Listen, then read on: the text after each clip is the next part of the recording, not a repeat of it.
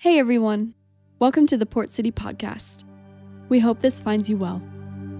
We pray that the Holy Spirit will deepen us through these honest and open conversations.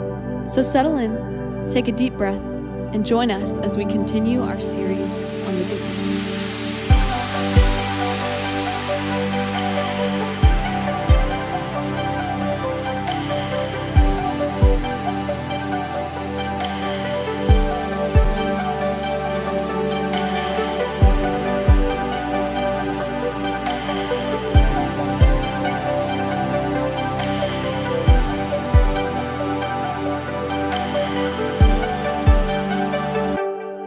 Have one more perspective on the net because thinking that Jesus is talking to the disciples and a lot of them were fishermen.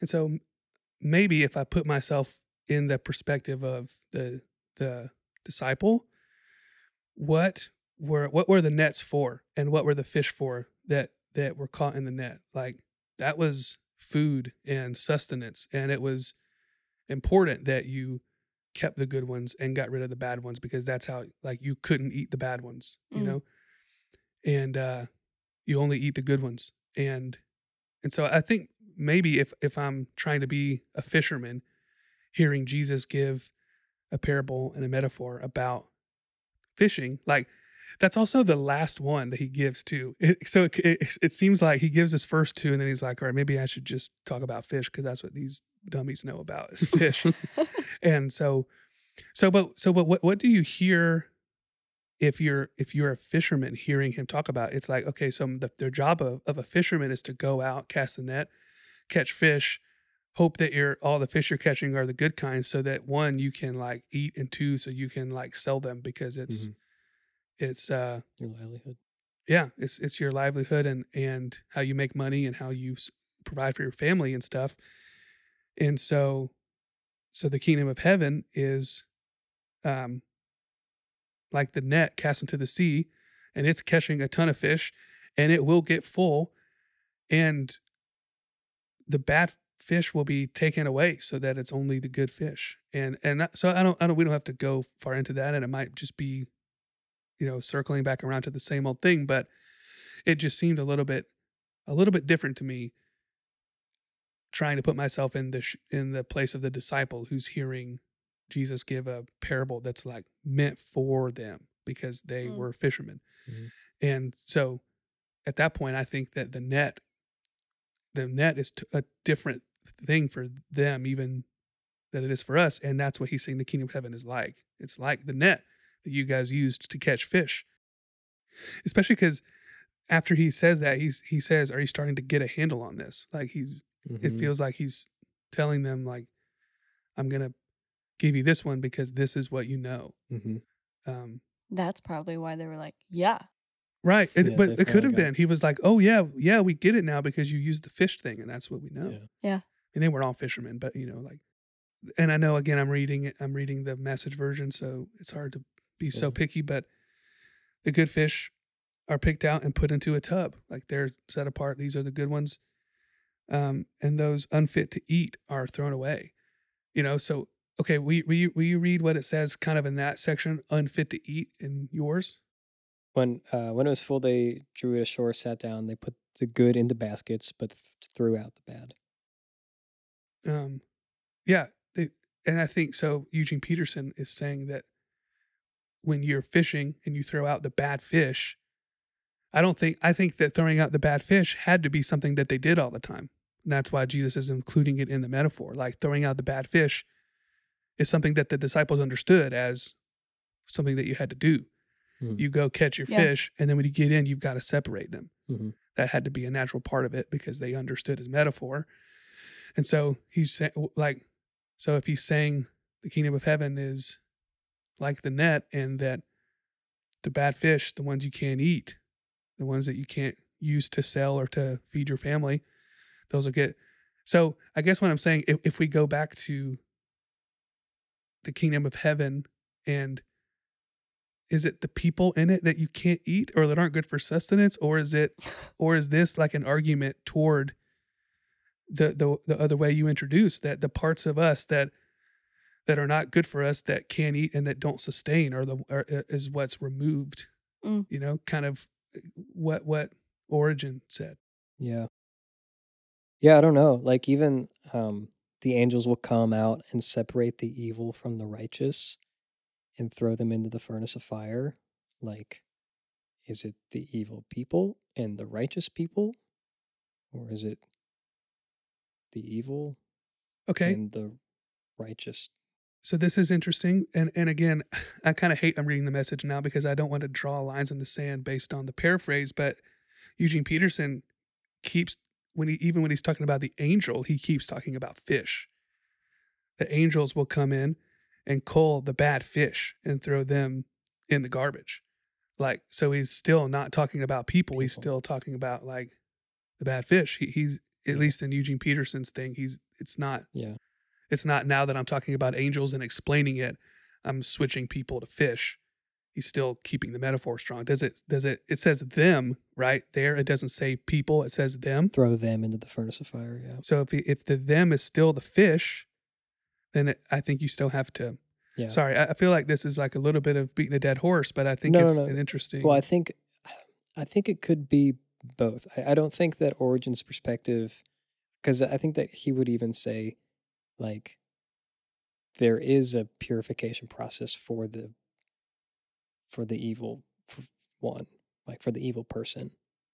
Um, this gets into like, like, a lot a different theological thing, but like what the creed says about the return of Christ is that he will come to judge the living and the dead.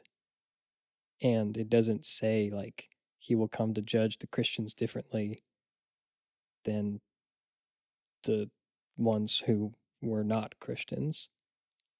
Like there is a covering of Christ, but you will still be like you're either living or you're dead and there there's not a like in the creed there is not like a separation of the of the type of person like you will be judged and so his thing is like either his thing or like people who kind of um, study Origen would say that those who were christians would receive the judgment as the fire of god as the love of god.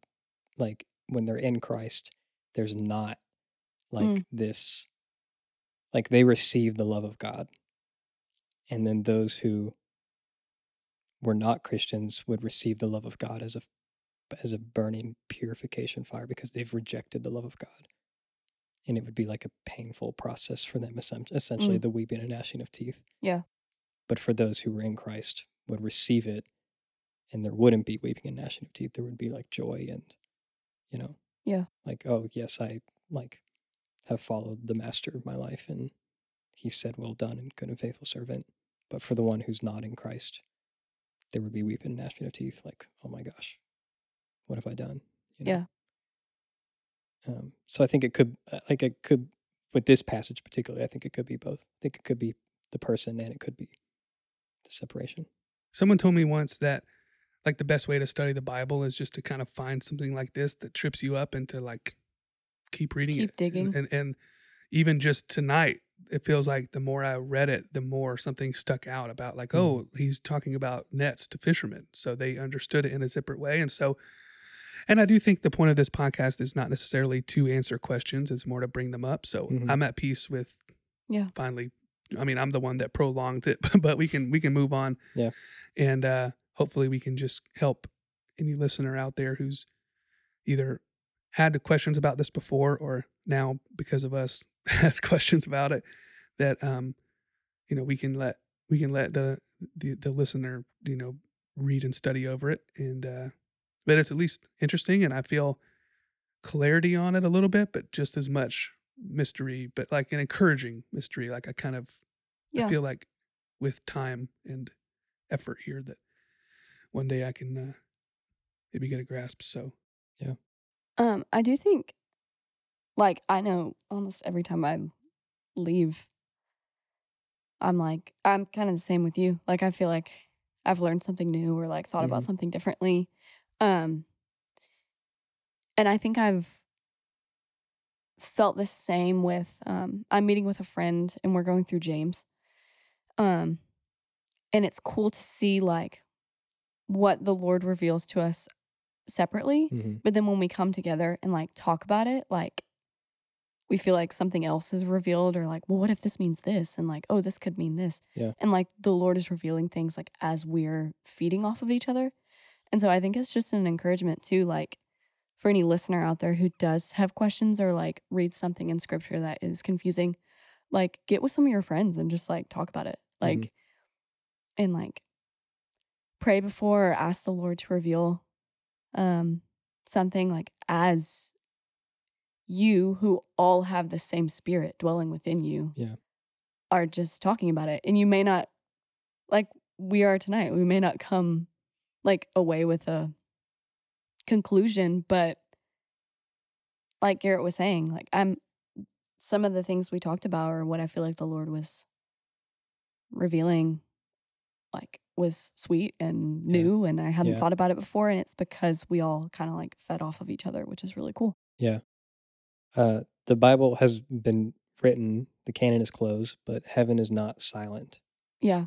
Um, like heaven is still speaking to us, and God uses us reading the scriptures, studying the scriptures to like let heaven speak to us, and Yeah. like we're a part of that.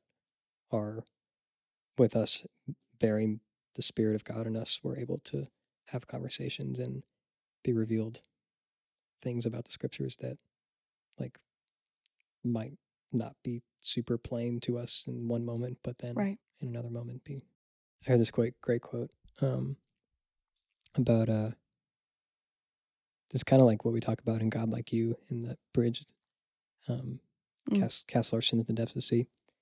There was a nun that was praying for a spiritual director because like if you're if you're a, in a convent or whatever, you're a nun or a monk, you like have to have a sup- a spiritual director or somebody over you and you know that guides you or whatever. Mm. And so she was praying for who she wanted her spiritual director to be, and she said that Jesus told her that it was this one guy.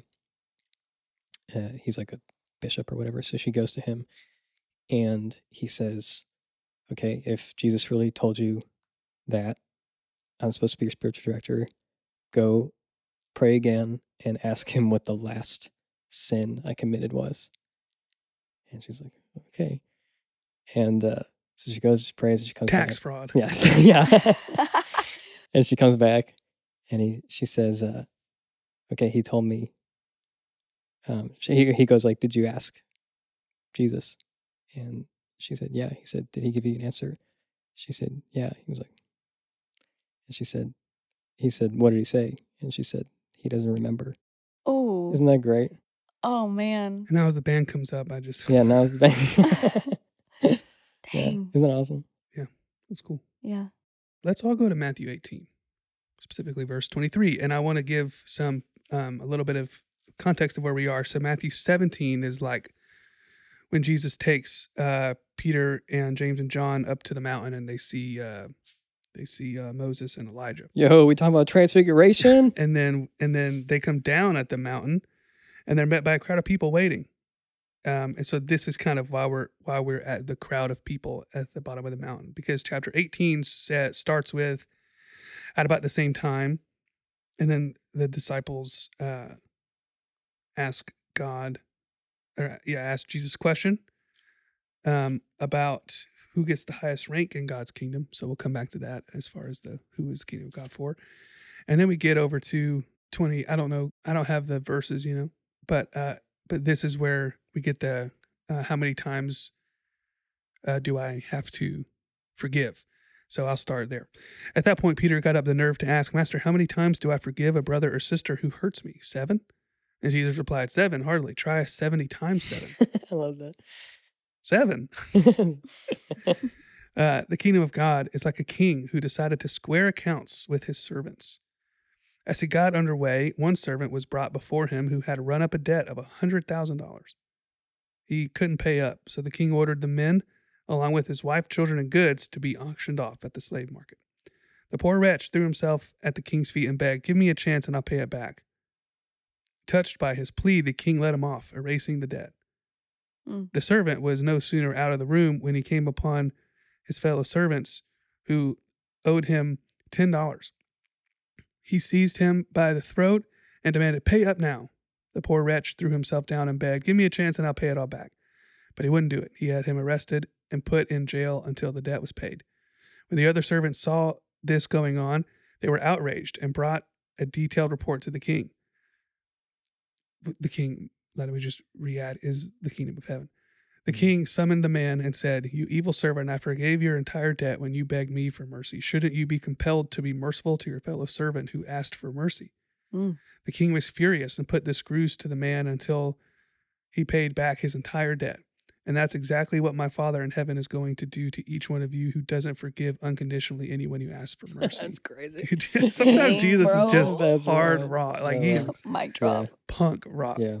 Uh, The the danger in this is reading that in what I feel like a lot of kind of evangelical West thinking is, as you read that and you're like, that's how God sees you Mm. every time, and that they just like read directly in into it and do a one to one every situation Yeah. comparison where it's like God well first of all you could say in this if you do a one to one thing that God is um like approving of um slavery that God is approving of selling your you know children and your wife into slavery you know like if you read this literally like I feel like a lot of folks do um you can have him justify pretty terrible things there's you know a bit where he tortures him in here you know That he's an angry tyrant. Right. and- yeah. Right. So the danger in like not actually really breaking this down and thinking about it of what Jesus is really trying to say here, like you can very easily justify pretty horrible things. Yeah. I also feel like knowing what we know about Peter, it kind of feels like Peter probably was kind of bummed by the answer. because Yeah, Peter's yeah. like, all right, do I have to forgive him what seven times? do I have to like he, he he was kind of saying like, so I can forgive him seven times and then like we're all good. like Right. it's just Right, you know what. I mean? It's like, how many times I have to do this? Um so again, obviously this is uh pretty typical of me to bring up, but uh, I think that um Mackie in a Bible Project video, or might have been John, one of them, talked about how um, um, that the the idea that uh, there are uh, like Pharisees in the crowd when he's telling when he's giving Mhm. this, and so he's kind of saying that like the servant is like the Pharisee because they um, are the ones who are kind of harsh on the subjects, whatever. And he's he's also kind of trying to expose the fact that the kingdom of heaven is here to. Uh, so okay, I, I will say it's multifaceted. Like the point of this is to talk about forgiveness, and he talks about how like um, the the importance of it. But then we get an insight on the kingdom of heaven within the story of forgiveness. That the kingdom of heaven is a place where there is grace and mercy and like forgiveness of of I guess debt, sin, whatever. Mm. But then I think because there's the middle part is not about the kingdom of heaven. Like he gets off. Like I will say, I, I guess the point I'm trying to make is the Matthew, like the other Matthew stuff we were reading was like an like a actual straightforward parables teaching on the kingdom of heaven. This is not. This is a teaching on forgiveness, but we get insight on the kingdom of heaven because there's a part in the middle where he's just addressing like the servant or or the whatever the the the middle person who gets forgiven that then Yeah. goes and and doesn't show the same mercy to Right. the other person. So we have extra stuff here, but um, so let's let's for the sake of this podcast and, and series, if we can, not focus too much on the forgiveness aspect, but what does this parable teach us about the kingdom of heaven Mhm. uh, specifically? John, why don't you read it? That way we can get a non-message version. For this reason, the kingdom of heaven may be compared to a king who wished to settle accounts with his slaves. When he began the reckoning, it's scary. When he began the reckoning, one who owed him 10,000 talents was brought to him. And as he could not pay, his lord ordered him to be sold, together with his wife and children, and all his possessions, and payment to be made. So the slave fell on his knees before him, saying, Have patience with me, and I will pay you everything. And out of pity for him, the lord of that slave released him and forgave his de- forgave him the debt. But that same slave, as he went out, came upon one of his fellow slaves, who owned who owed him a hundred denarii. And seizing him by the throat, he said, Pay what you owe. Then his fellow slave fell down and pleaded with him, Have patience with me, and I will pay you. But he refused. Then he went and threw him into prison until he would pay the debt. When his fellow slaves saw what he what had happened, they were greatly distressed, and they went and reported to their lord all that had taken place. Then his lord summoned him and said to him, You wicked slave, I forgave you of all that, debt because you pleaded with me. Should you not have mercy on your fellow slave as I have had mercy on you? And in anger, his lord handed him over to be tortured until he could pay his entire debt. So my heavenly Father will also do to every one of you if you do not forgive your brother or sister from your heart.